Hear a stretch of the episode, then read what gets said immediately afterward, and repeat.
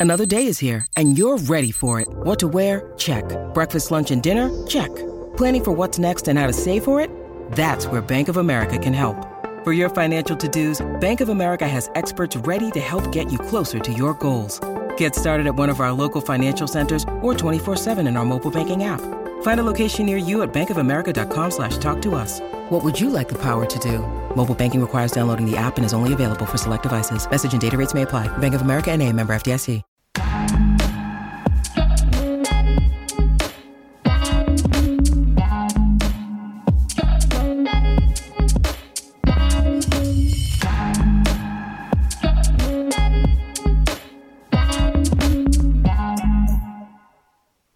Welcome, welcome to Fearless with Jason Whitlock. I am Jason Whitlock, your host. Happy Thursday. Uh, it's the day before Friday. We're always happy the day before Friday. We have a fantastic, awesome show uh, planned for you today. It's going to be terrific. We're going to hear from Royce White, Steve Kim, Shamika Michelle. Uh, I'm going to talk about what's what I talked about last night on Tucker Carlson's show about the NHL player Ivan Provorov, I believe is his name, that uh, would not participate in the Pride Night activities of the Philadelphia Flyers. Uh, we'll have a fire starter on that, and we'll discuss with Royce White. Shamika Michelle is going to come in and talk about Michelle Obama, or a young woman that put out a TikTok video about Michelle Obama.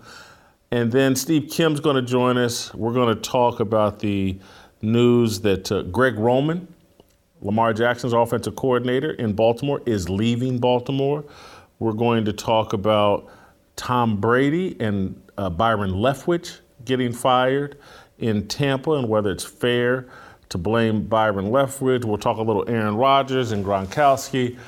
Awesome, awesome show planned for you. We'll start uh, with a fire starter, but before I get to the fire starter, there's one little extra thing I just want to get off my chest. It's just a, I, I don't want to go all the way into it right now because I have, I haven't thought this all the way through, but it's it's all over social media. It's it's kind of the talk of conservative media, and and so I just have a tiny thought I'm going to air right now, and next week I may expound on my thoughts about this. But uh, the feud between Steven Crowder in the Daily Wire. I find it fascinating.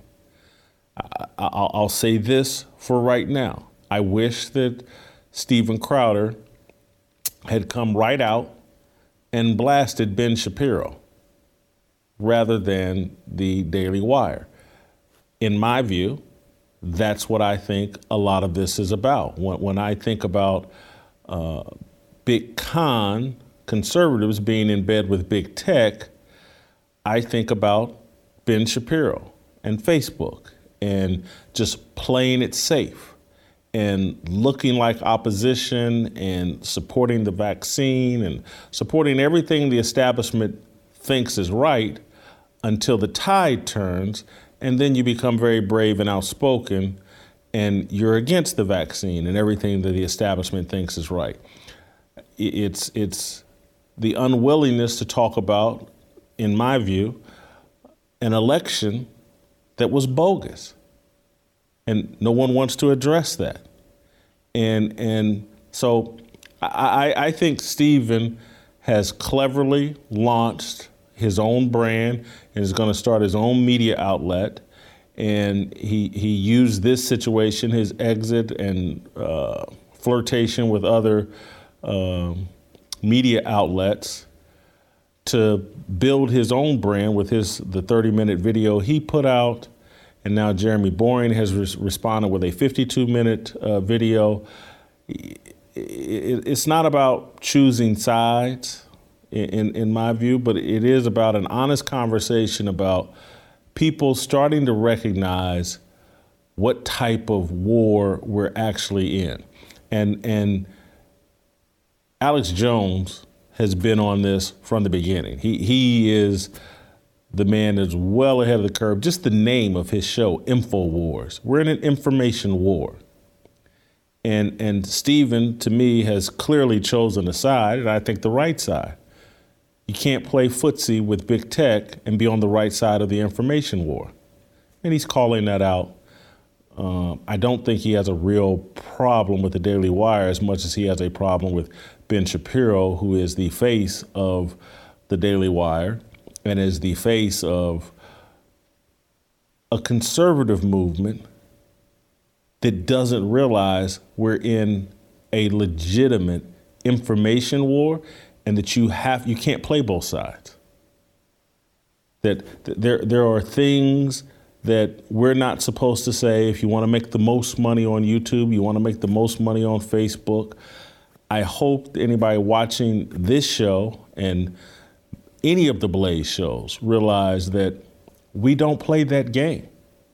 We say what we think when we want to say it and deal with the consequences. Steve Deace crushed, crushed the COVID conversation. Crushed it out ahead of everybody. Writing books, he and Daniel Horowitz crushed it. We were willing to pay a price for that.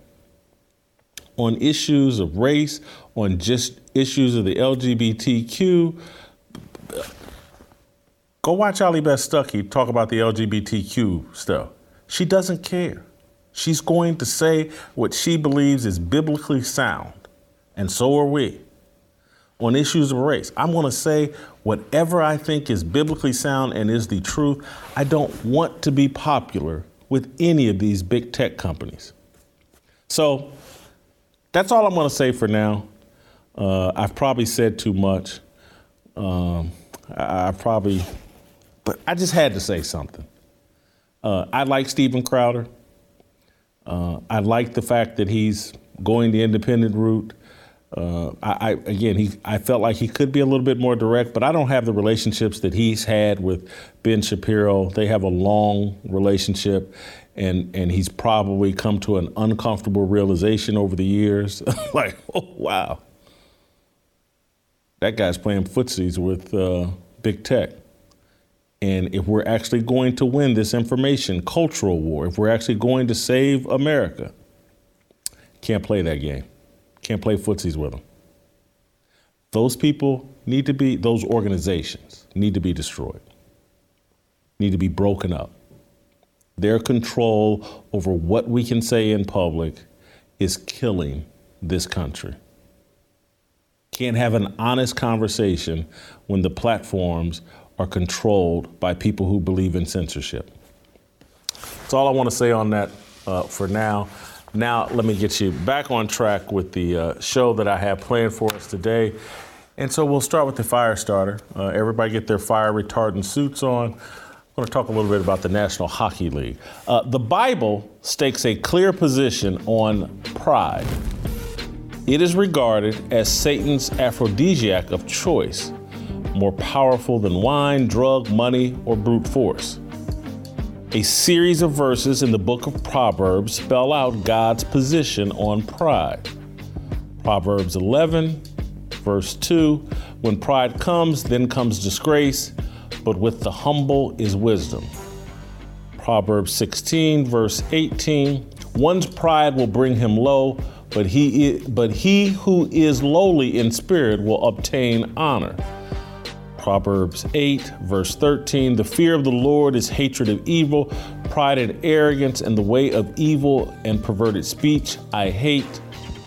Proverbs 16, verse 18 Pride goes before destruction, and a haughty spirit before a fall. I read a lot of Proverbs this morning, read a lot of uh, things in study Bibles, interpretations of, of, of those. Uh, verses last night, this morning, the, the whole thing. I was on Tucker last night talking about this NHL thing. And so I just want to be clear about this Ivan Provorov. Roman Catholics believe pride is one of the seven deadly sins. Lust, greed, envy, sloth, gluttony, and envy are the others. And the root of all sin, pride, is the root of all sin. That's what Catholics believe. Ivan Provorov a defenseman for the Philadelphia Flyers, belongs to the Russian Orthodox Church, an offshoot of Roman Catholicism. No one should be surprised that he declined to participate in his team's Pride Night activities.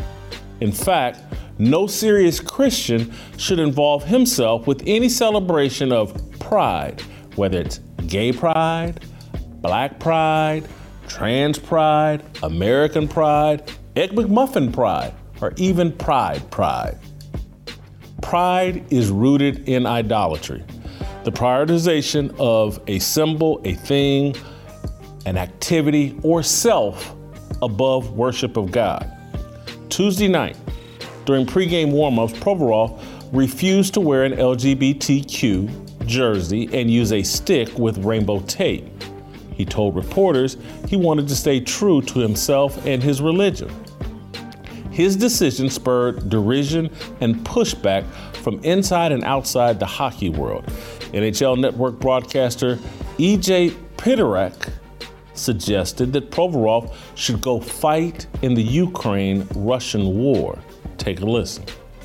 And Ivan Provorov can get on a plane any day he wants and go back to a place where he feels more comfortable, take less money, and get on with his life that way. If it's that problematic for him. And he's been in North America for a long time. He played in the Western Hockey League. He's now been in Philadelphia for many years. If this is that much of a problem for him to maybe assimilate into his group of teammates and in the community and here in this country, that's okay. Listen, you can feel any way you want. But the beauty is, if it bothers you that much, there's always a chance to leave, go back where you feel more comfortable. I understand there's a conflict of sorts going on over there. Maybe get involved. So, I. I All right, Tim Micallef, host of a popular sports talk show in Canada, Rip Provorov with the popular wrong side of history argument. Take a listen to this and simple. Like I've said it before, I will say it again. For those who can't hear me in the back, I will always be on the side of equality. I know people will point in other directions and try and distract you about what about this and what about that and toss false equivalencies around like footballs. They'll hide behind ideologies like, amazingly enough, religion. But I'm strong on this one, Jesse, and mm-hmm. quite comfortable. Either you are for equality or you're on the wrong side of history, period and let everyone else and everyone on Twitter and every other show debate this and that and this. It's equality. That's that's all it is for me. Either you're on the side of equality mm-hmm. or you're on the wrong side of history in my mind. Yeah, I mean it seems simple. Uh, some men actually pursue God, not history. Man is the God of recorded history. Micallef and others worship man. Provorov worships God. Man believes pride is a virtue. The Bible says pride is Satan's best tool for destruction. Whom am I to believe? I see the destructive power of pride on a daily basis. Even man's written history reflects pride's destructiveness. White supremacy, according to the historians, is rooted in racial pride and racial idolatry. Black pride works just the same way as white pride. That's why proponents of Black Lives Matter delight in having white people kneel and beg forgiveness. The prioritization of skin color as a primary identity has led black people to embrace and defend a culture that denigrates and dehumanizes black people and white people. We ignore the slaughter of our children based on the race of the killer. That's black pride.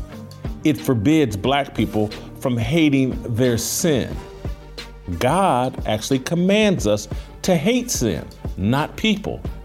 Hating sin is good. Go back to Proverbs. The fear of the Lord is hatred of evil. America's embrace of pride has reversed God's directive. We hate people and celebrate sin. Ivan Provorov is hated now because his faith compels him to avoid celebrating a lifestyle the Bible says is unhealthy. He disagrees with feigning pride in an activity he believes is wrong. He does not hate gay people. He's not advocating that we deny gay people fundamental freedoms, rights, and respect. He's rejecting pride, a deadly sin in his mind. What would lead to a better society? Hating people or rejecting pride? The answer is easy. We should reject pride. It spawns wickedness and division. People's sexual preference does not qualify them for a special night of celebration. Neither does a skin color. Man's nature is evil. Ivan Provorov and many others believers embrace the teachings in the Bible because it's the best way to combat our destructive nature. Provorov wants to be on the right side of God because he knows man is incapable of producing a righteous world without biblical instruction. Man uses hatred of man to produce justice. God tells us hatred of sin produces justice. Let me make it a bit more simple. Go to an analogy I love to use here on this show. I have a weight problem. Man advises me to hate Ronald McDonald. God tells me to hate gluttony. This sounds like a joke. It's not. The woke have crafted arguments that obesity is a byproduct of white supremacy. In a few years, the NHL and other sports leagues will be hosting obesity pride nights. They'll smother the hockey puck in gravy and demand that players eat fried chicken and cheeseburgers while on the ice. I hope Ivan Provorov skips that night as well. I'm going to do everything in my power to skip that night. I'll be tempted, but I'll do everything in my power to skip it. That uh, is my fire starter. We're going to roll out to Minneapolis and bring in uh, the deepest man on the show, Morpheus, uh, Royce White. Royce, I, am you're a Catholic. There, there's some disagreement among Christians whether you know everything Catholics believe is appropriate or sound doctrine or whatever. But one thing I think we all agree on is that pride is a sin Pride is destructive, but somehow we've got a culture that's telling everybody to embrace pride, and they can't see the harm that that's causing. Just your take on Ivan Provorov and why he's the only one in the NHL, seemingly, uh, willing to take this stand and stand with God and stand with his biblical teaching. Uh, well, I'm not sure uh, about the overall demographics of the NHL. Um, so it's definitely a, a, symbol of individual fortitude and, and, and, moral clarity on his part. But but one thing that I was thinking about uh, before the show is it's very difficult for uh, everyday American citizens to understand the culture of Russia and the Russian identity. Uh, partly because uh, there's been, you know, infinite propaganda dumped on us uh, and since you know since before color television, since since the start of the Cold War, after which which started after World War II by by all metrics, so it's, it's very hard for people to understand the, the Russian identity and the Russian culture. Um, the Russians are a very proud people. They they don't identify as white. They identify as their own race. Uh, and you know they are Slavs in, in, in, historically, um, but they identify as Russian. And that's not to say that there's not any corruption in Russia, because Russia is a very, very corrupt country. We all know that, and many Russians will admit that. But there's a there's a distinct game going on here. The Russian culture and the Russian identity is organized through order. They have a common denominator, and that common de- denominator is their ethno national identity. It is the Russian people. It is Russia as a nation, as a nation that always has to remain sovereign and can't be subdued or conquered by foreign nations or foreign powers. That's their common denominator. So they navigate corruption through order with that common denominator. The people who run the West, who have been running the West since after World War II, they want to reorganize the Western identity through chaos and they want to navigate corruption through chaos. And their way to do so is to take out the bottom of identity. And and what happens? My apologies. Um, what happens when you take out the bottom of identity is people become resentful towards the only thing left they have to hold on to, and that's their own physical being, right? And that's why you see a lot of people in this liberal uh, brainwashing become resentful towards themselves but they're passive aggressive. So they pass on actually being violent towards themselves and they project all that violence and animosity onto other things. And that's what the LGBTQ movement and much of the social justice cultural movements in the West have become. The Russians aren't playing by that game. They refuse to play by that game.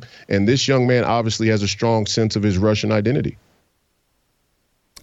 So you think, and, and I'm not disputing it, you think his Russian identity, as much as, or if not more so, than his religious identity, is compelling this action, or that they work hand in hand? Um, they work hand in hand for sure. I mean, the, the, first of all, the Eastern Orthodox, the Eastern Orthodox Catholic Church, is the second largest Christian conglomerate in the world 220 225 million eastern orthodox catholics um, and and Russia is a very big piece of that, and all of the former Soviet Union is a big piece of that. Um, their identity is deeply, deeply rooted to their ortho- Orthodox uh, tradition. So I, I, think the two are, are joined at the hip. But but I also believe um, that he takes and or he is in this context taking strong cues from the overarching culture coming out of Russia. And you hear Putin and you hear a lot of the Russian, uh, you know, dignitaries and politicians saying the same thing about the West. We're not going to bend to the LGBTQ. And it's really th- that that battleground is really a proxy for them not bending to the new world order, right? And that's the other thing people got to understand. Uh, and I can't speak to his personal preferences or his sexuality or anything like that. But what I do know is that the people in Russia all the way at the top have made a decision that they're not going to concede the ground in a cultural proxy war to LGBTQ because it's a gateway to NWO. Mm. So, man, you've made an interesting point that's kind of that's taking me here, and and I know you're not leaning into the religious aspect of this argument, but I, it makes me want to ask do you think the Russian people take their religious convictions more seriously than the American people at this point? Uh, 100%. And and look, this is not an affirmation. I want to re I want to reiterate. Russia is not a country that is void from corruption. It's a very corrupt country. The way they navigate and organize their culture and corruption at bottom has their identity rooted in it, and their identity uh, uh, includes their their traditional cultural beliefs and their religious beliefs. But that is a, a, a central component of how they identify and how they navigate, uh, you know, th- the world. America's identity is much, much different. It's much different historically, and it's certainly much different today, even from a historical sense. We are a corporation. This country is a conglomerate of global corporate interests. From right right from the word go. I mean, when you look at how the, the, the union was actually formed in the different territories and the ownership of the different territories from Europe, we had the Spanish, the Portuguese, the, the Brits, the, the, the French, the list goes on. We were always in a conglomerate of corporate interests. And again, the slave trade, the drug trade, and piracy was at the heart of that. So, although our Constitution was informed by Judeo Christian values, um, the actual identity of our nation was never contingent upon that. That's, that's a cover story. The Russians are very different, and the Chinese are very different. They believe that their people are the religion, that the religion and their ethnicity are tied. Uh, we, we don't have that. And then, as we've had this you know this society that is built largely on immigration and pluralism and all of these other all of these other you know things now in today's world we really have an absence of religious identity but we also have a, a radical absence of national identity and, and those two things are going to hurt us in the future in these battles that we fight against Davos and, and the globalists or the battles that we now are in with China and Russia. It hurts us that we don't have an identity. And again, I'll say, when you don't have an identity at bottom, the only thing for you to do is to resent yourself or other people. And we see a lot of that. Makes it hard to form a, a, a, a formidable front against foreign authorities or foreign threats. I, I got to ask this question because just your, your conversation is taking me there. Wasn't anticipating it, but you're, you're taking me there. It, it and, and this won't seem all that connected, but it's just where the conversation has gone. It, it sounds like the the view of who the good guy and the bad guy is in the Russian Ukraine dispute is far more complicated than what we're being led to believe by corporate media? Um, well, yeah. I mean, it's it's all of these geopolitical uh, conflicts are are deeply complicated. Um, you have culture, you have uh, holy wars, you have historical battles that have been fought you know, since World War II and even beyond. Uh, you have revolutions that have popped up in different countries with different foreign nations trying to incentivize or empower revolutionary action within another nation, and that's happened across the board with some level of equal equal play. I would say.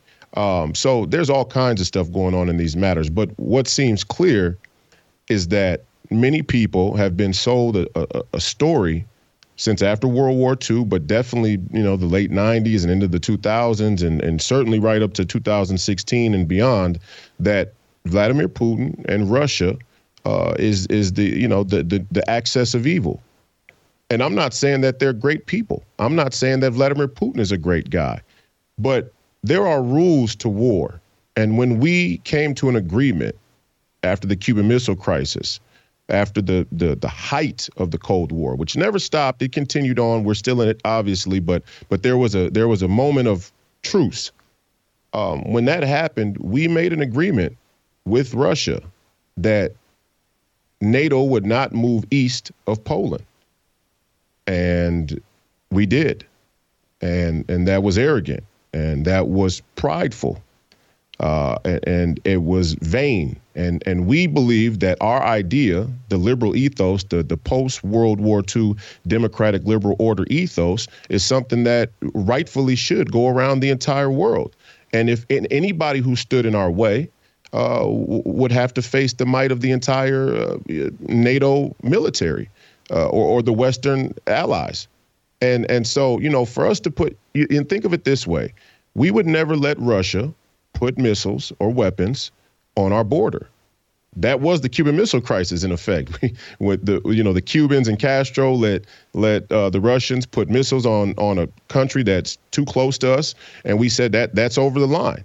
Uh, and and that fortunately for for us and the entire world that that conflict never came to to a head and and actually you know devolved into nuclear exchange. But that was the that was the the thinking from the West from America. We're not letting you put weapons on our border. We wouldn't let China put weapons in Mexico. We wouldn't let the Pashtuns or Iran put weapons in Canada. So why is it that we believe we should be able to put weapons in the in, in Ukraine?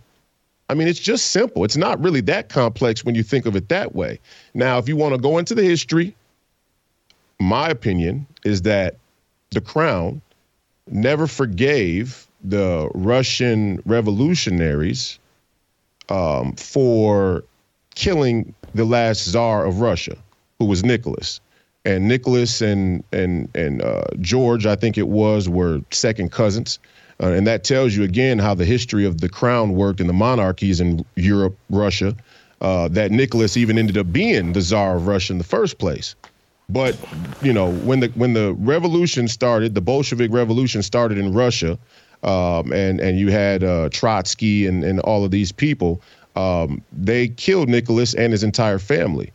And right, so you have that there too. There, there's a lot going on, but I think that a, a, lot of it, a lot of the animosity between the West and Russia at bottom um, is is that that historical uh, slaughtering of Nicholas and his and his family. Um, so,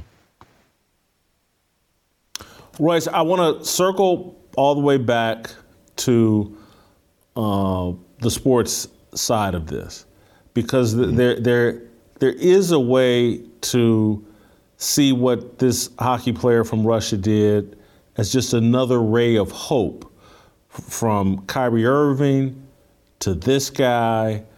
Uh, we're starting to see athletes break from the pack and make other athletes start dealing with some questions about like, yeah, what are we doing? Why can't they just, hey, we're all going to support Black Lives Matter, and we're all going to support gay pride, we're all going to support. Is is any of this consistent with what I believe? And so, I'm actually think we're in the process of an awakening that, that's going on with some athletes.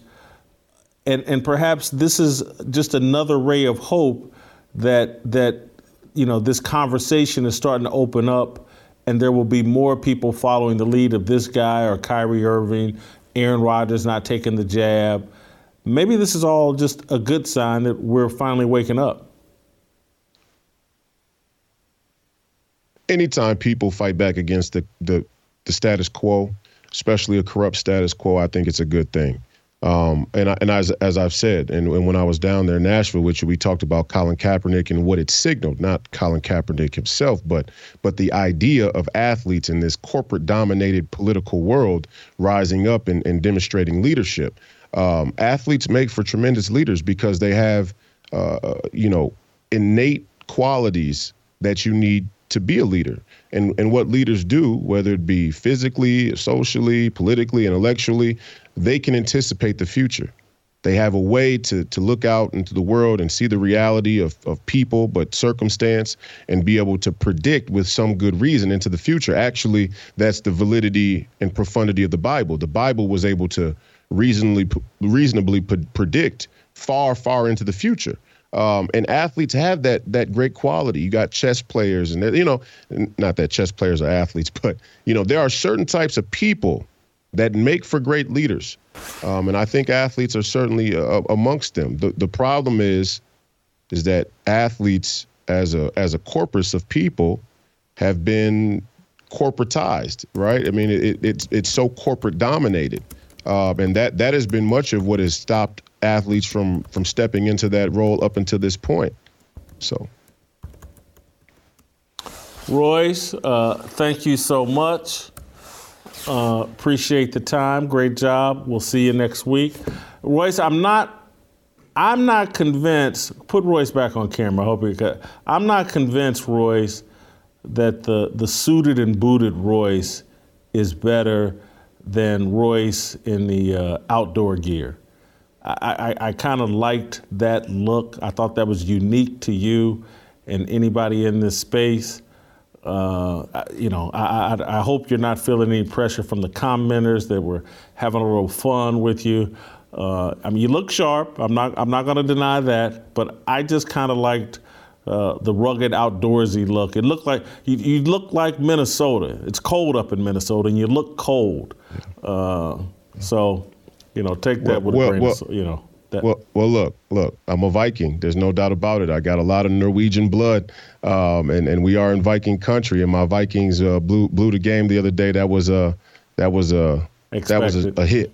That was a hit, though. I mean, it still hurts you. Whether or not, you know, I, I always say, I don't even take the Vikings serious until we're one game out of the Super Bowl and we're at the 20 yard line and we got a field goal lined up. If, if we don't get back to that point, I, I have great doubt uh, in, in, my mind. But but uh, on a serious note, um, I, I, think it's I think it's proper for me to you know step into a more serious role as as much as I can. I'm I'm I'm very afraid of of the world right now and the people that are in charge and have been in charge. Like when you hear Kissinger, uh, he sounds like uh, Palpatine. Uh, from Star Wars and his latest comments uh, on on Russia and Ukraine, and he did a complete 180 on Russia and Ukraine before he was saying that Ukraine should not go in NATO. Now, a month later, Ukraine should go in NATO. Uh, and then you hear Klaus Schwab from the World Economic Forum saying, hey, all of these conflicts create a great opportunity for us to move forward our agenda. Um, I don't know. Maybe people don't take take individuals serious as politicians unless they wear a suit. I, I like the suit. It it's, it suits me. I think. you know what? You just reversed my opinion. because again, you, you say these bold, powerful things about really important issues. People that Adam Kissinger may see it, Klaus Schwab may see it, and you got this outdoorsy look, and they're like, well, who is this dude? You're suited like that. They're like, oh my God, this is a serious man. He said some serious things. I, I, I yeah. Prop Joe said it best in the wire. Look the part, be the part. MF. Yeah. And so No that's what uh, that's what you're doing. Uh, thank you, Royce. Uh, make sure you guys are going to fearlessarmyrollcall.com and signing up to join us here in Nashville at our roll call event at Rocketown in Nashville, Tennessee. That's Saturday, April 15th. We're doing it because bearing witness requires courage, not perfection. I was on Tucker Carlson last night. Uh, we'll play that clip, and then on the other side of it, Shamika Michelle uh, will rejoin us. Next. I just want, I wanna be, I just want, I wanna be, I just want, I wanna be, I just want. I respect everybody. I respect everybody's choices, and this is my choice because this is my religion. You would think that the rest of the country, including its press corps, would stand back in awe of the bravery of that man and the clarity of that sentiment, which is the true American sentiment. But people hate him for it. What's going on here?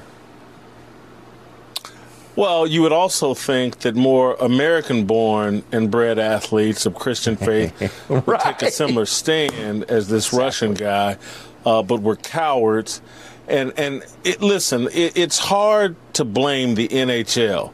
Th- This is all of corporate America imposing its will on sports leagues. All of corporate America has bought into diversity, inclusion, and equity, or diversity, equity, inclusion, whatever you want to call it. And so they have the corporate America has all these uh, policies in place to impose diversity, equity, and inclusion, and and now they're imposing that on the sports world. And so it's not just the National Hockey League; it's the NFL, it's Major League Baseball, it's the NBA. If someone tells you, "Hey, we're having a Pride Night, and we don't care what your religious values are," put on this shirt, support this. They're all going to do it in lockstep because they're all slaves to corporate America. And and so we have the left has realized that the one institution, the one strong force in popular culture that instilled and reinforced conservative values has been the sports world and they're using corporate America to take over the sports world and make it bend to the will of the left and the secular and the godless. And the NHL is just another example of this. They, they hired or they announced the hiring of black woman Kim Davis uh, to be basically in charge of their diversity, equity, and inclusion program, and they're going to fix diversity in the National Hockey League.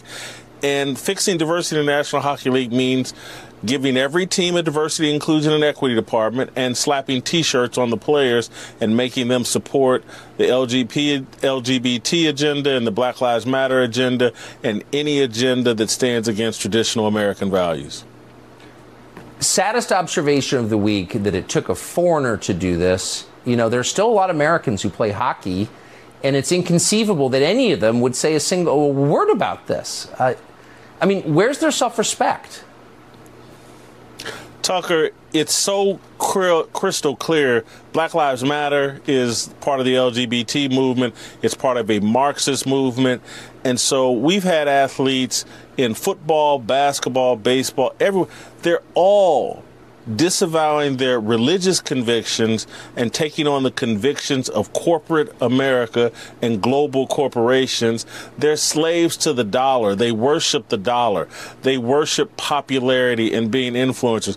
We don't have religious convictions. We don't have men bold enough to stand on their religious convictions, other than, I guess, a Russian guy. It's embarrassing for us as Americans. Yeah. it tells you a lot about our foreign policy, too, I would, I would say. Uh, Jason Whitlock, it is so great to see you, as always. Thank you. When you need mealtime inspiration, it's worth shopping Kroger, where you'll find over 30,000 mouthwatering choices that excite your inner foodie. And no matter what tasty choice you make, you'll enjoy our everyday low prices, plus extra ways to save, like digital coupons worth over $600 each week. You can also save up to $1 off per gallon at the pump with fuel points. More savings and more inspiring flavors make shopping Kroger worth it every time. Kroger, fresh for everyone. Fuel restrictions apply.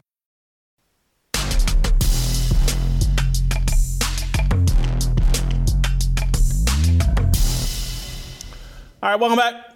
Let's roll out to North Carolina, bring in Shamika Michelle. I saw something over social media a couple days ago.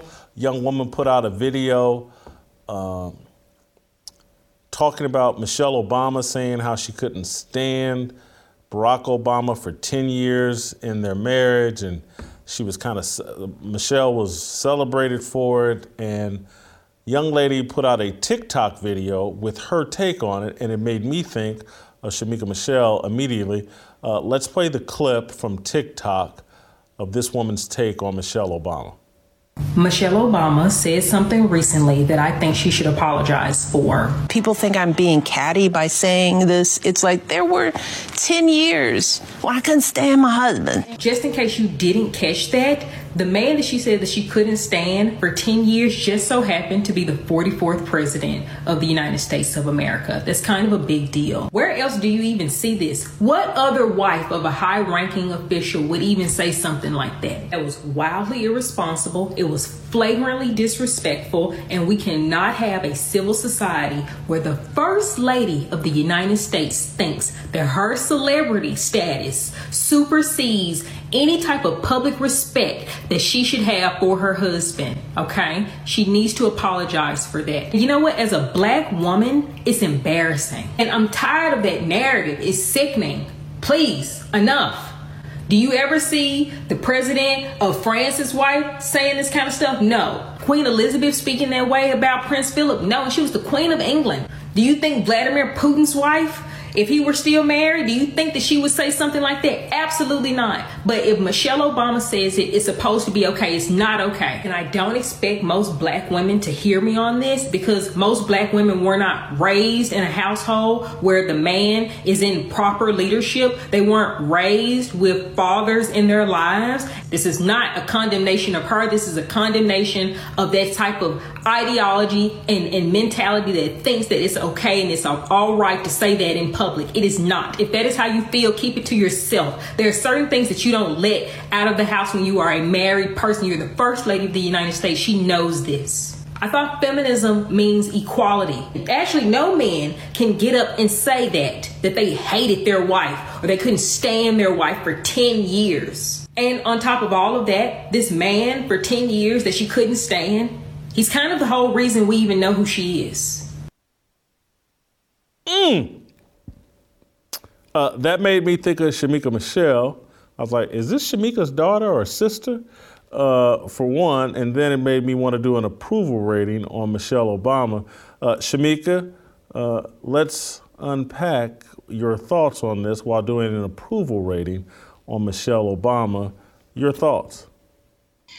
Jason, there's so much that I love about this video. First of all, her southern accent that I could hear coming through. Number two, her natural hair. I love the fact that she seems to be a young woman who has not bought into this BS that has ravaged my generation and the generation before me. And number four, everything that she said in this video, I completely agree with.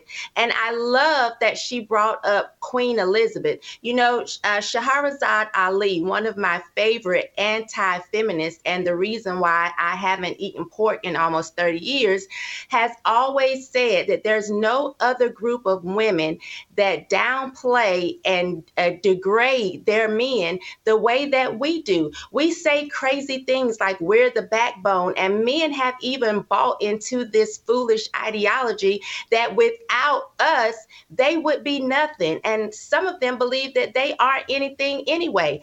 And when she talked about Queen Elizabeth, I really enjoyed it because I've peeked into, you know, the crown a little bit just because it's intriguing.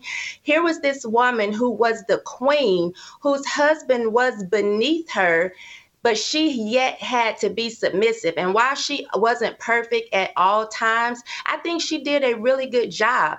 And if we even bring it here to the United States, I think about uh, Hillary Clinton.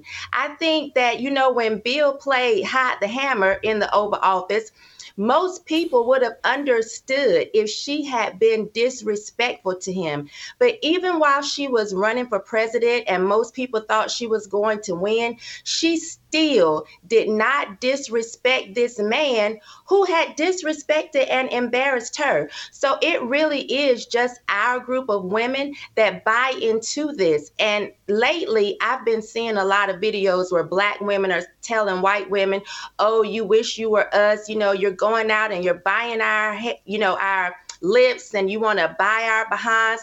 I hope that no other group of women buy into this foolishness, or else you're going to be uh, making an investment in AAA or AA batteries because this right here is crazy.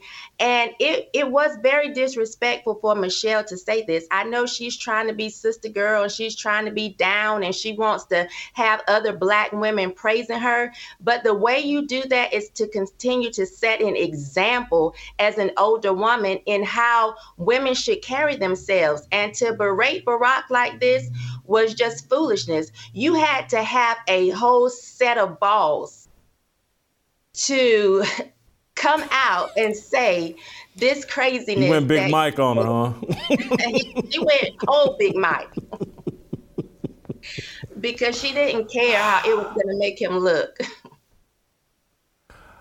So let me play devil's advocate and say, no, I think what she's saying, not that I believe it, but what I think she's saying is like marriage is hard. And, you know, I had to stick it out. And you have to be committed in a marriage. And, you know, there'll be times in a marriage when y'all don't even like each other, but you got to stick it out. Maybe that's what she's saying? Yeah, and I think she could have definitely said it in a respectful way. That's not how she said it, though. And I think that's the problem that we think we can be disrespectful and it's supposed to be cute and celebrated. There, of course, marriage is hard, and you do have to stick through times where that's not your favorite person on the planet. And so I do think there's a way she could have said it. Women have said things like that for a long time, but not in the disrespectful way that she put it. Sometimes you got to bring in, rein in that sister girl because it can come out very bitchy and condescending. And I think that's what that did. The point that you made that I think is awesome and accurate is that, and say what you anybody wants to say about Hillary Clinton and her politics, but as a wife, and maybe she did it for power, who, who knows? But she has been respectful of Bill Clinton from start to finish. It, when he was right in the middle of that controversy and she was taking a lot of heat, didn't she say something about Tammy Wynette, stand by your man, and, and people gave her grief for that? Mm-hmm and and she, you know, when he was going through the whole Monica Lewinsky thing, she stood by him. As far as maybe she'll write a memoir or a book at some point, but I think she already had. Maybe she'll trash him then. I, I don't know, but she hasn't done it, and and it seems like from afar, you know, Billy, dealing with Bill Clinton more difficult than dealing with Barack Obama. That's speculation from afar. Who knows? Maybe Barack is, you know, my mother, don't, this is the same my mother says, and I part, pardon me for saying, I, this a bitch on a bicycle is what, is what she will call somebody a. Anyway, maybe that's Barack. I, I, I don't know. But from afar, Bill Clinton looked like a, a, a tougher person to deal with than Barack, and, and Hillary Clinton never sold him out. Never sold them out. And I give her grief for every chance I get, simply because I do stand against her politically. Whatever dig I can take at Hillary, I'm digging deep.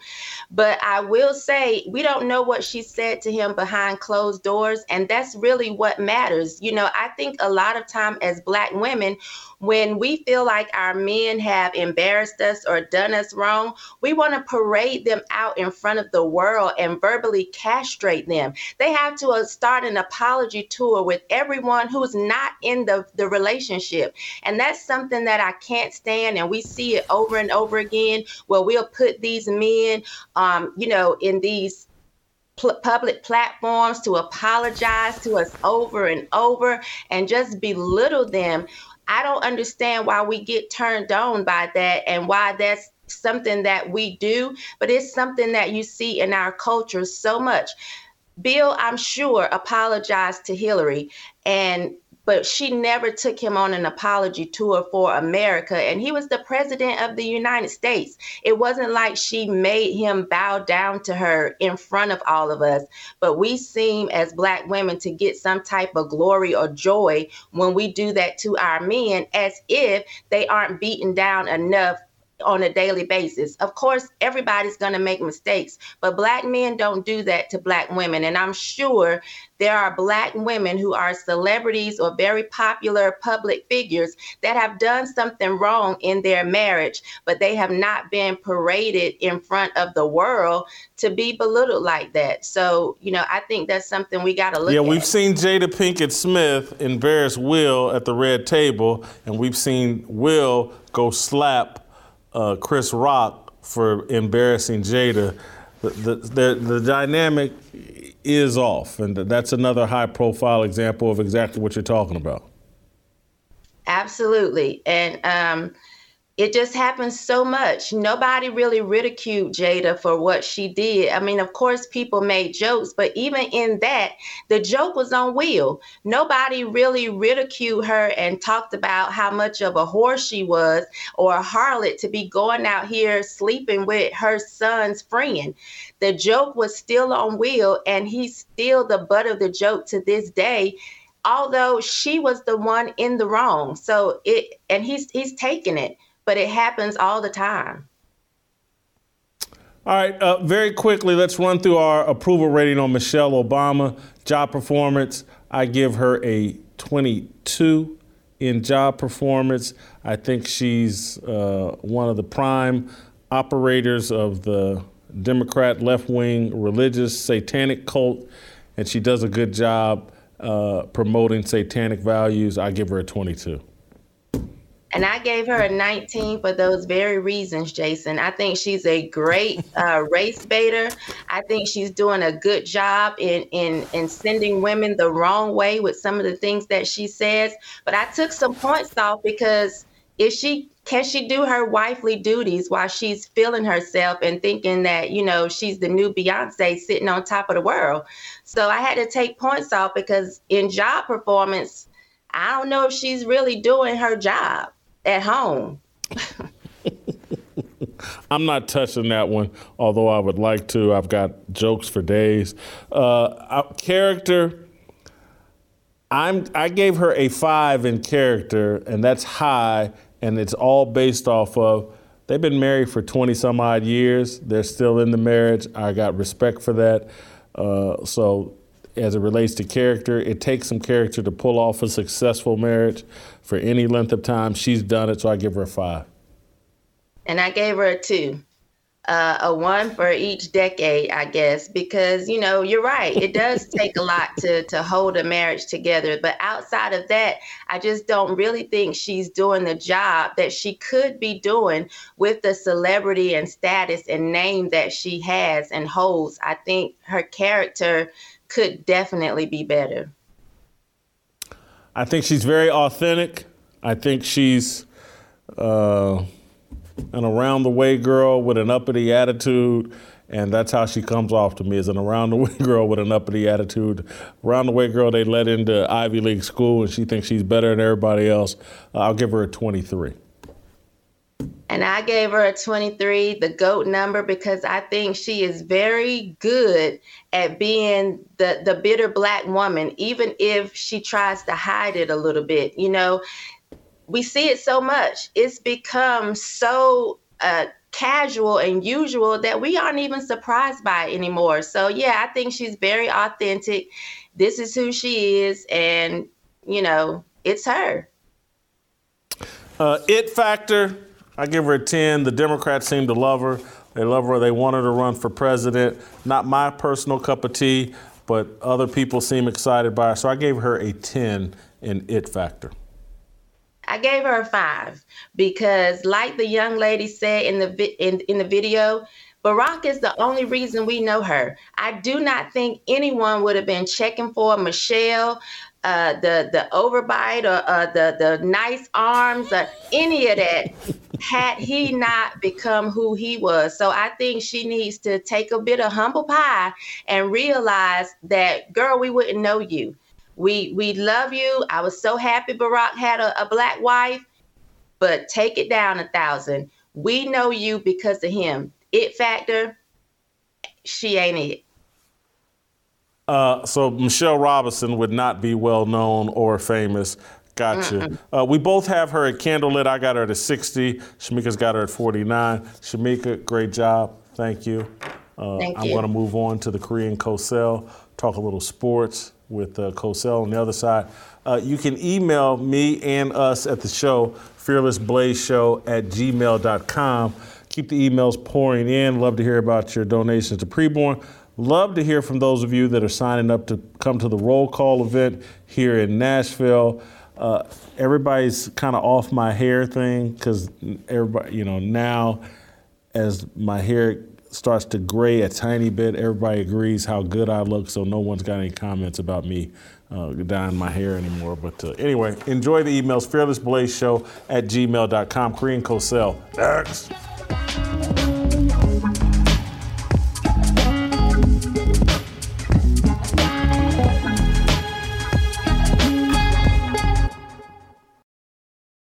Atheist, the secular world, the culture uses our imperfection, our sins to take. Shut up. You you're you can't stand on truth. And if all it was was imperfection, it eliminated us from standing on truth. This would be a very quiet place. I'm trying to be as loud as I can and as transparent as I can to try to inspire other men. We know you're imperfect. You know you're imperfect. God's grace and mercy, mercy gives you the right to stand on His truth and to speak that loudly into the culture. And we, we have to do that. You can look around and say, these guys have taken over everything. They own the CDC, the NIH, they got the president. Is transgender surgery for children? Colleges today are nothing but leftist indoctrination centers working fully against the Bible. What's the alternative? So you're going to stop fighting today and you're going to let the government raise your kids? And you're going to turn around and let them chop off your 12 year old daughter's breasts and let them sterilize your son and tell him that he's a girl? And you're going to let them make the Bible hate speech? You're the last line of defense here because nobody else is going to do it. And God's going to walk with you. This is literally worth dying for. Absolutely. I'm telling you. So it's like everybody, that's a nice little metaphor. This is it. If there's a hill to die on, this is it. The Overton window has been moved right in front of our children's bedrooms. And there are all types of people that are trying to climb up in the ladder. And every good father should be on his post so that when they peek their head up over the, the window sill, you kick the ladder back down and let them know you, you move on to the other house because we're not playing that around here. Sometimes just standing up, just saying no, we're not going to do that. Not my marriage, not my kids, not my family, not my community, not my church, not my city. Just declaring that, that's victory enough. In prepping his disciples, he tells Peter, he's like, listen, Satan desires to sift you as wheat, but I've prayed for you. We're gonna face some ups and downs in life, and we're not gonna always get it together. But if we stay on the path, if we stay chasing after, running after Jesus, running after his way, He's even praying for us. Now, I, I like it when you pray for me, Jason and TJ. I appreciate that, but to have Jesus pray for me, that makes me feel pretty good. When you make it through this sifting process, go back and strengthen your brothers. So we all have a responsibility as men. Once He's delivered me through this, I have a responsibility to go back and bring some other folk out. You do a roll call to just let people know you're not alone. Be confident in your positions, and we're going to inspire you. We're going to eat, fellowship, listen to some music. It's going to be the first of many roll calls that we do. So we're looking for soldiers.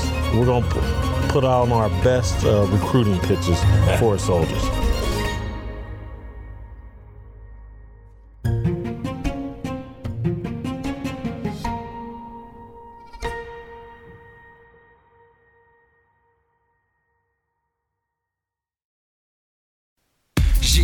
빨리 박수 쳐 기다리지 말고 서둘러 reason that I'm back is to feed you raps I see that you are 배불러 so fly alright welcome back let's roll out to Los Angeles bring in Steve Kim the Korean Cosell, talk a little sports Steve Breaking news across the National Football League. Breaking news. We interrupt this program to announce Greg Roman mm. out as the offensive coordinator of the Baltimore Ravens.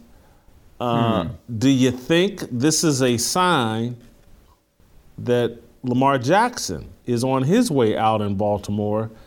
His offensive coordinator of choice, or the offensive coordinator that brought him an MVP and years of success, is now out. Should, does, is, is this a clue that perhaps the Ravens are going to go a different direction at quarterback as well?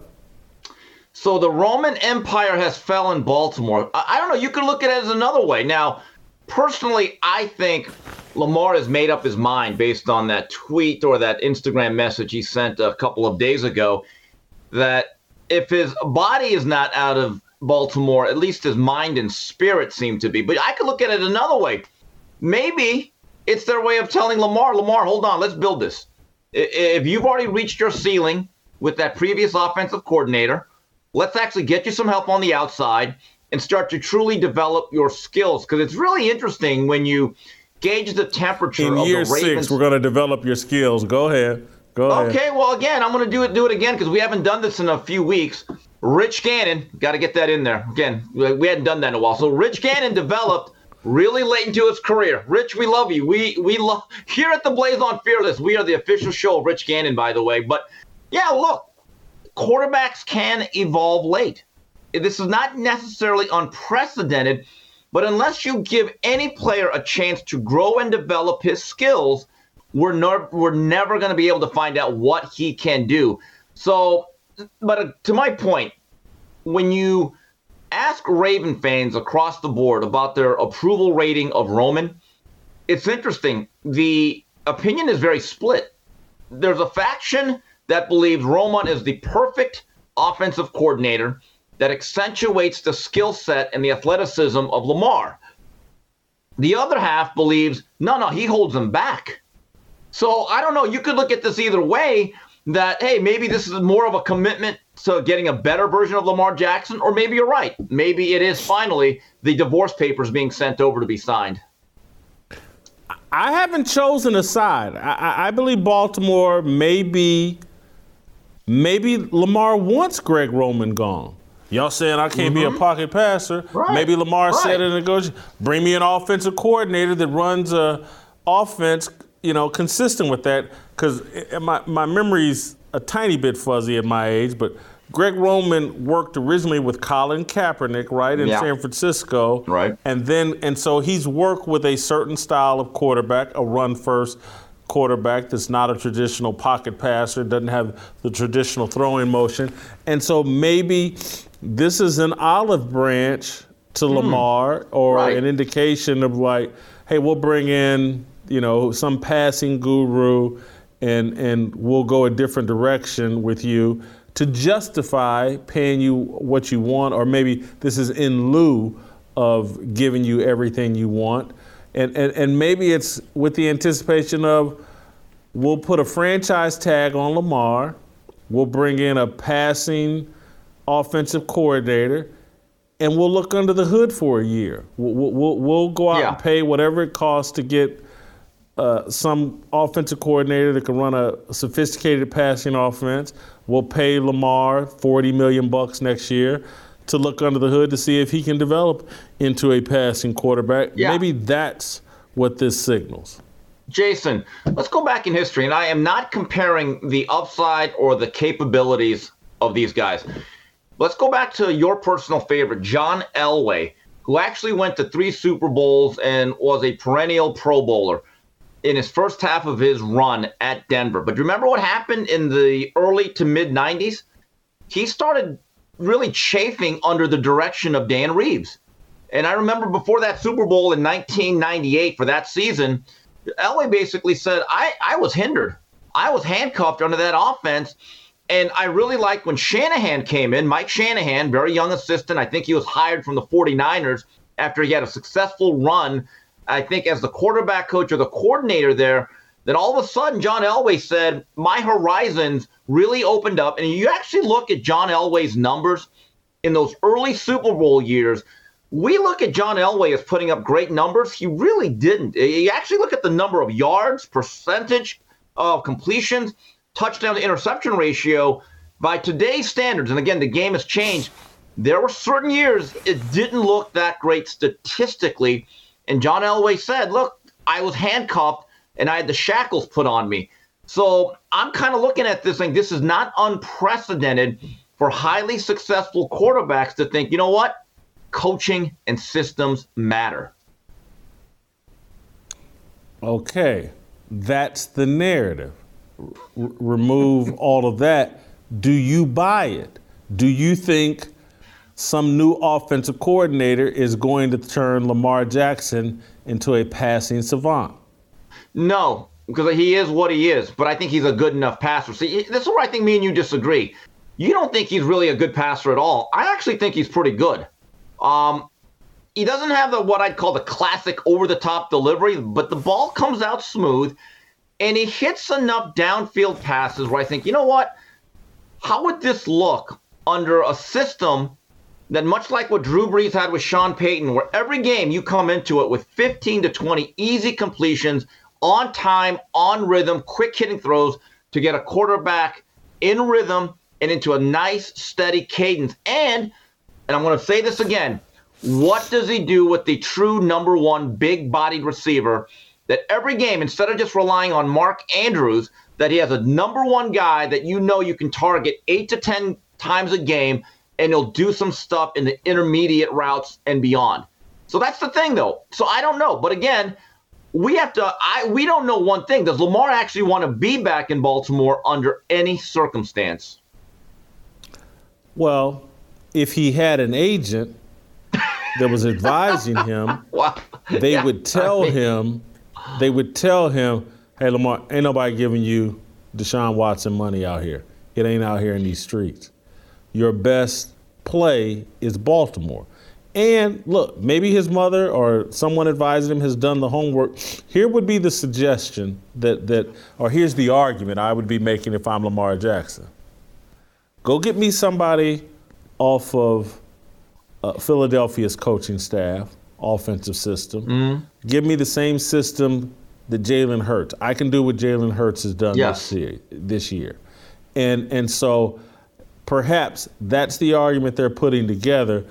But I, I, I just don't see there is no market for the kind of money Lamar's looking for outside of Baltimore, and perhaps they get rid of of of uh, Greg Roman to go get someone off Philly Yeah. staff or from that system that Philly's running for Jalen Hurts, and says bring that here to Baltimore. That's the that's the wrinkle we're going to add. We think he can do what Jalen Hurts has done this season. That that's a believable argument and narrative that would justify giving Lamar, uh, uh, particularly on a one or two year paying him the franchise number, Yeah. whatever that is, that would justify it. Yeah, and, and I'm going to mention this name again. Also, get him an AJ Brown because AJ Brown has made Jalen Hurts' job easier. It, it- it just can't be one or the other. You can change a system. But you, ought to, you also have to get Lamar a little bit of help on the outside. Let me go to another Brown name, Jason Brown, Coach JB. His argument to that would be that AJ Brown willing to go to Philadelphia and play with Jalen Hurts, AJ Brown not willing to go to Baltimore and play with Lamar Jackson. It's not about what I think about Lamar's throwing motion or what kind of passer he is. It's what do NFL elite wide receivers think of Lamar Jackson? There is an argument for that, but let's be honest. When you thought of your upper crust, upper echelon elite receivers, did you really think AJ Brown was in that class, Jason, prior to this season? You probably didn't. We probably thought of him as a very talented, explosive guy. Uh, had some moments. question. Okay, money solves everything. Let me tell you what the guys are- question is. What, let me tell you what the question is. What does AJ Brown think of himself, and where does he think he can showcase what he thinks of himself as at? He Well, believes no, you're right. Philadelphia. I can do it. But again, money cures a lot of this stuff. These guys are mercenaries. I think some guys actually care about the system fit. Do I like the players around me? A lot of these guys just want to get paid. That that's the way I look No at it. If you about give- it. I mean, I don't think that. Look, there's. I believe. Look, contrary to popular belief, there have been a thousand yard receivers with Lamar Jackson. Didn't Hollywood Brown about two years ago have a thousand yard season? Basically running go routes. He wasn't a complete receiver. I believe he's now in the Cardinals. So it's not like there's never been a receiver to put up any type of statistical impact while playing alongside number eight. I think we need to crush that narrative. Okay, I just think it's a little bit unfair. But if you look, ask yourself this: If Lamar Jackson was on the Philadelphia Eagles, do you think the Eagles would be more successful than they are with Jalen Hurts? More dangerous, more lethal? If Lamar Jackson was on the Philadelphia Eagles, do I think they'd be more dangerous? No. What? Oh, completely disagree. Completely disagree. His I- ability. well, he- here's what I Oh, think. I think if he were on the Eagles, if he were on the, they'd be running the exact same offense that Yes. they run in Baltimore. Philly has an incredible offensive line, and you know their running game Right. with Lamar Jackson would just be accentuated and that much better. Jalen Hurts is a good athlete and he's tough, but he does not have that top end speed or that acceleration or that ability to make people miss like Lamar Jackson. As good as Jalen Hurts has been, and he might be this year's MVP, you give Lamar Jackson those pieces and that system, it would be even that much better, in my view, with number eight. AJ Brown is what, and I'm looking it up as we talk. Uh, AJ Brown is probably 25 years old. Yes, 25 or 26. Still very young. He's 25 years old, and so he's he goes to Philadelphia. Basically, this is his second contract, and that's where guys want to strike it rich, and they want to put up big numbers in hopes of getting a third contract for big money. And so, let's a 25 year old receiver. Does he want to go play with Lamar and have his whole third contract dependent upon Lamar? Mm. And so then what you get are, if you don't get the guy that's trying to get his third contract, then you get the Julio Joneses who are looking for hmm. their fourth contract. And, you know, there's wear and tear on the t- tires and and it's a tough it's a tough deal. I'll throw a name out at you. How how do you think a marriage between Lamar and OBJ would go? No. No. That that'd be DOA. I, I don't want OBJ anywhere near my football team. I'm sorry. Look, I will give him credit for being a good second banana and actually cooperating within the Rams system and helping them lead go to a Super Bowl. But no, I just I don't want that drama. I really don't. But look at the 49ers, Jason, for as, as good as they are. Do they really have a true number one, or do they have guys that are really good, like Deebo Samuels, great playmaker? Brandon Aiyuk is a master route runner, but I would not call either of those guys a true number one. But again, if you gave, if you gave Lamar Jackson, those two guys, along with Mark Andrews and a healthy set of legs, that could work. So again, I'm not asking him to get Jerry You- Rice or Randy Moss his You're prime. leaving Let's out the get- key ingredient. You're leaving out the key ingredient. Kyle With the new Shanahan system. calling plays. Right, and so that's the next point. With a new revamped system, look, nothing in life is guaranteed. Coaching uh, changes don't just automatically work. But if you gave him parts or superior parts outside of Mark Andrews and some healthy running backs, you have a shot. Can we give, look, as critical as we've been on number eight, we also have to give him some credit. He's won a lot of ball games. And I don't think it's just about the system because if you ever look at the record of the Baltimore Ravens the last three, four years with Jackson and without him, it's a marked difference. For all that we talk about, coaching matters. You know what also matters to the Ravens? Lamar Jackson matters too. No matter what we think of his recent behavior and some of this soft stuff that he's done that we don't like, we also have to give him credit for the way he's actually performed. I, I do give him credit, and I think he deserves a lot of the credit for the W's they put up. It's just, do they translate in January and February That's in the postseason question. and playoff games? That, that- that's the question. Let, let's move on to another offensive coordinator fired uh, today, Byron Leftwich. Byron Leftwich, the Tampa Bay Buccaneers are moving on from him. Uh, Shannon Sharpe over at Fox Sports had some interesting thoughts about uh, who's to blame for Byron Leftwich getting fired. Uh, I, want your thoughts after we watch Shannon's thoughts. Byron Leftwich. So the same guy that led you to three division titles, the same guy that called every single play when you won the Super Bowl, the same guy that that, that you were basically a uh, uh, hold uh, uh, away from maybe winning the uh, uh, uh, the divisional round and getting back to the the championship game. You got uh, a blown coverage, and who knows what happened if this game goes to overtime. That same Byron Leftwich now he lost his job. Because why? It's always, if Tom Brady does not succeed, it's always got to be somebody else's fault. It's never his fault. Now they talk about, well, he, Shannon, we couldn't run the ball. In 2019, the Buccaneers was 26th in rush. In 2018, they were 27th in rush. So when in the hell did they ever had a top 10 rush offense? But instead of saying, you know what, Tom had an off year. Tom didn't play bad. I mean, Tom didn't play well.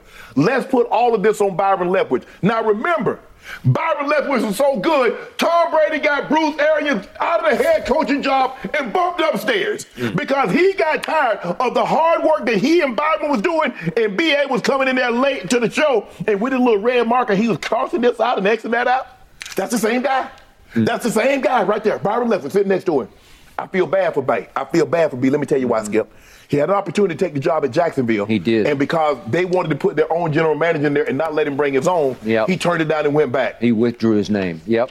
Now, the likelihood of this man becoming a head coach is not very good. It's slim to none. And Slim ain't on no diet, so he gaining weight, so it ain't gonna happen. Yep. Man, this is this is this is some bull jive. Hmm.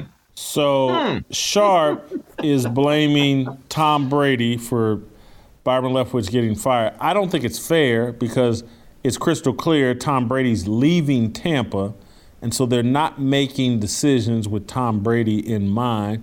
He's leaving, in my view. And this is Todd Bowles Yeah. firing Byron Leftwich. If Todd Bowles believed Byron Leftwich did a good job, he'd stand on the table and demand that Byron Leftwich keep his job, or you know, you know that's my guy. I believe in him. Tom put him in a bad situation. This is I don't I get what it's about, and and and because Shannon has every right to think that Byron Leftwich is getting a raw deal. Tom Brady didn't go all in and whatever.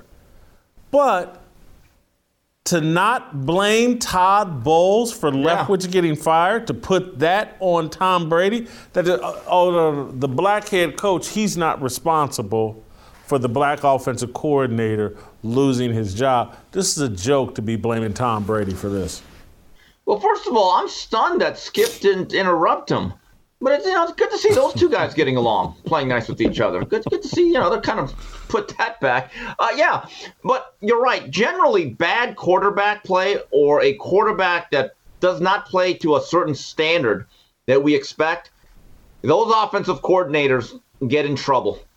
You know, when, when your quarterback plays great or you have a great quarterback, you get head coaching jobs. You get elevated, right? Like the guy that fleeced Denver, uh, Hackett's son. But if a quarterback fails in his own way, they generally get demoted. But when it's all said and done, Shannon Sharpe has to be honest about this. Tom Brady, who looks like will not be a part of this organization, had nothing to do with that decision with Byron Leftwich. I would think that the organization, and part of that certainly has to be Todd Bowles, who I don't know, last time I checked, he was still the head coach, made that decision. So this is on Bowles, but I, I'm going to be honest about this. I do feel bad for Leftwich in one sense. Their eh, their offensive line got banged up. They had no running game, and then it's still tough, no matter how great Brady is. At that age, to think you're going to put all of that on his shoulders and say, "Hey, Tom, here's a game plan. You're going to throw 66 times, and we're going to fall behind, but we're going to be okay." That's a recipe for disaster, even with a much younger Tom Brady. But again, Shannon, I have one question to ask you respectfully. Who actually made that decision? Is it Tom Brady, who may or may not be retired, or the actual head coach, whose name is Todd Bowles? Well, I, I think it's look look who's in that decision making room because Bruce Arians is still a major part Yeah. of the organization, kicked upstairs. He's been Byron Leftwich's rabbi. Todd Bowles been Byron Leftwich's rabbi. But somehow it's magically it's it's Tom Brady who's responsible for this.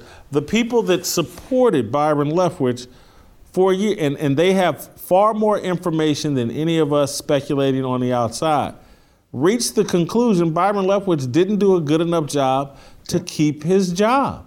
And, and to somehow say, nah, I'm not going to blame Bruce Arians, who made him offensive coordinator. I'm not going to blame the head coach, who he's uh, worked with and is part of the decision. I'm going to blame Tom Brady for Leftwich getting fired because it has to be someone else's fault. It, it, it's just a joke to me.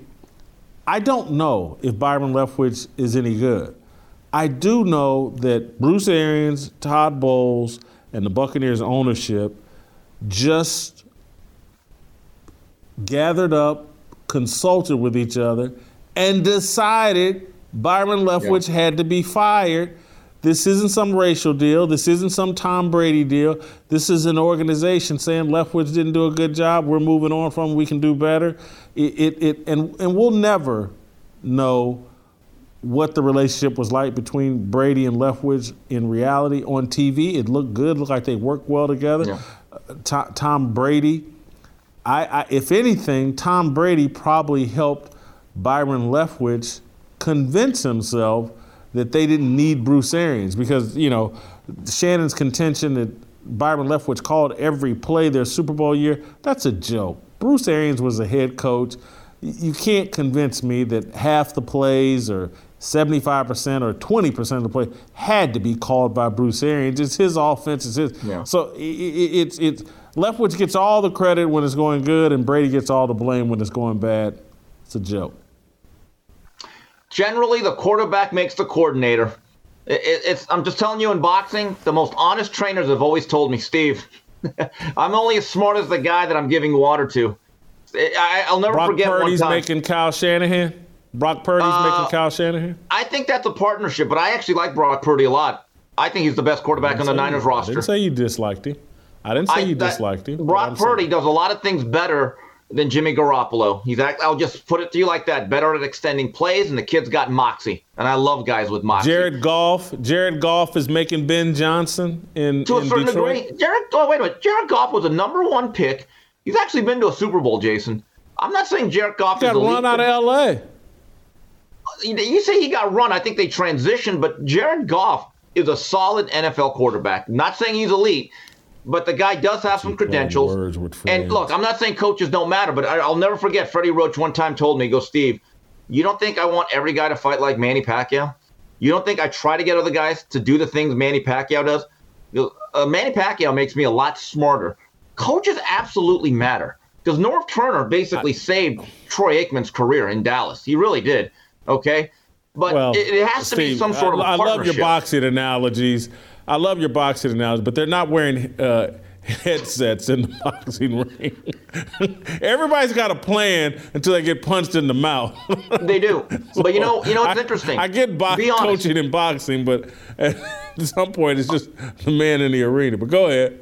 Is, but I'm just I'm just saying right now, if it was only about the coaches, well, here's the thing with Nathaniel Hackett. He certainly looked like a pretty good offensive coach while coaching Aaron Rodgers. He didn't make it through the first year running his own system, his own team. The, the players kind of matter. Oh, okay, let me give you another one. Let me give you another one because the coaches coaching matters. You, you, you think Andy Reid had anything to do with Donovan McNabb and the success he had? Yeah, With and Patrick Alex Mahomes, Smith. with Alex and Smith, Alex and Alex Smith. with Michael Vick. Any quarterback you give Andy Reid looks better than he's looked any place else in his life. Right, but has any of them looked as good as Patrick Mahomes, who has the most physical upside of anyone that he's ever had? I'm just. It's not always just one or the other. It's not. It, Donovan McNabb part- would like to have a word with you about that statement. But go you ahead. wouldn't take him over. Pa- Wait a minute. Also, if you had to start a franchise, I'm not saying who I would take. I'm just saying McNabb or Donovan Mahomes, McNabb had a take? lot of talent. Huh? There's no doubt. He made a lot of Pro Bowls, led them to a lot of uh, a, NFC Championship games, led them to a Super Bowl. But I'm just telling you, Mahomes adds an extra element that it, it actually does matter. The players and coaches, it's a partnership. It's not always just one or the other. I got you. I got you. Uh, Eddie, final, final uh, topic. Aaron Rodgers. Uh, Gronk says Aaron Rodgers shouldn't be talking MVPs. I think way too much is being made of this statement, but let's let's watch Gronk be critical of Aaron Rodgers. He said, Do I think I can still play? Of course. Can I play at a high level? The highest. I think I can win MVP again in the right situation. Is the right situation in Green Bay or somewhere else? I'm not sure. I don't think you should shut down any opportunities. I think there's more conversations to be had. What's, what's your take on that? I, I'm totally fine with everything he said, except one major part, and that's the MVP again. It's just that I think I, I think I could win another Super Bowl, and mm-hmm. it, and then that would have been totally fine. Like, like bro, like why are you thinking MVP? Like, don't you want Super Bowls? Like Super Bowls are, are I think five times greater than a, than an MVP award. Hmm. Like we all know that you won the MVP a few times now, but like you know, everyone would everyone would know even more how many more Super Bowls you've won than MVP. So that that's why I'm just a little confused about that. You know, about that quote that he just had. I mean, it should be Super Bowls. You should never be thinking the MVP when when you want when Super Bowls are twice And Twice. you've won. You've won four. He's Better. won one. And you know, a lot of people on Twitter and a lot of a lot of people are saying Brady wouldn't like like Brady wouldn't say that. Brady would never. Brady would say like, I want my team. I want that. And these both these guys are going to have to make decisions. Hmm. Big deal, little deal, or no deal here? Uh, he nailed it. I, I have no look. Do I believe that Rodgers does not understand where his legacy is right now? He, but I think Gronk made a great point. If you look at Aaron Rodgers, his trophy case is filled with individual accolades and records. He's a first ballot Hall of Famer. But what's the knock on him, Jason? That he only has one Super Bowl. Okay? So Gronk to me nailed it. I, I don't think he overblew it. He just made a point. And you have to understand about Gronk, the always insightful Gronk, right? The Aristotle of all tight ends. He went to the Patriot way, where it was all about the team. It was all about winning, and Tom Brady made sacrifices. And with Brady, at least in that era, it wasn't this year, but there was a time where Brady was about we and not me, right? Well, guess what? As corny as that sound and as cliched as that is, guess what? He's right. I think Gronk absolutely nailed it. I have no problems with what he said. I'm gonna cape up for Aaron Rodgers here. This is this is I want all the viewers to know this is again why I'm the host of this show. Oh, And here we go. Still just a contributor, uh, th- because I think of these great points that Steve could Hmm. never think of. Oh, Uh, okay. You are aware that the Green Bay Packers don't have an owner, and that impacts the way that team is run.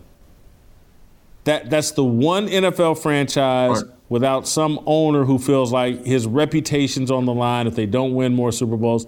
And so that organization has not been run properly to take full advantage of Aaron Rodgers or Brett Favre.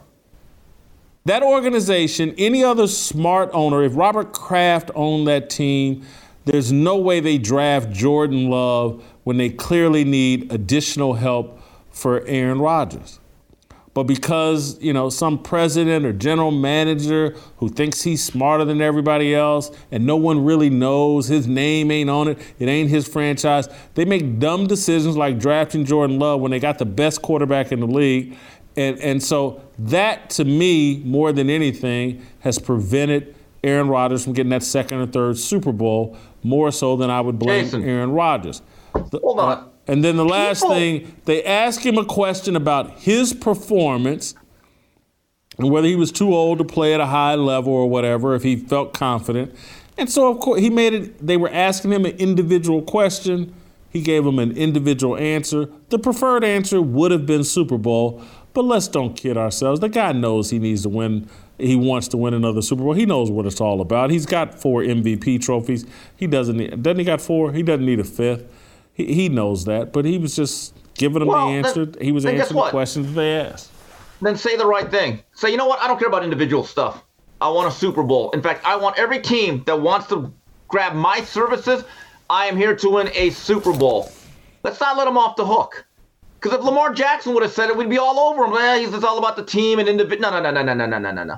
If we hold a guy to a high standard, the standard is the standard.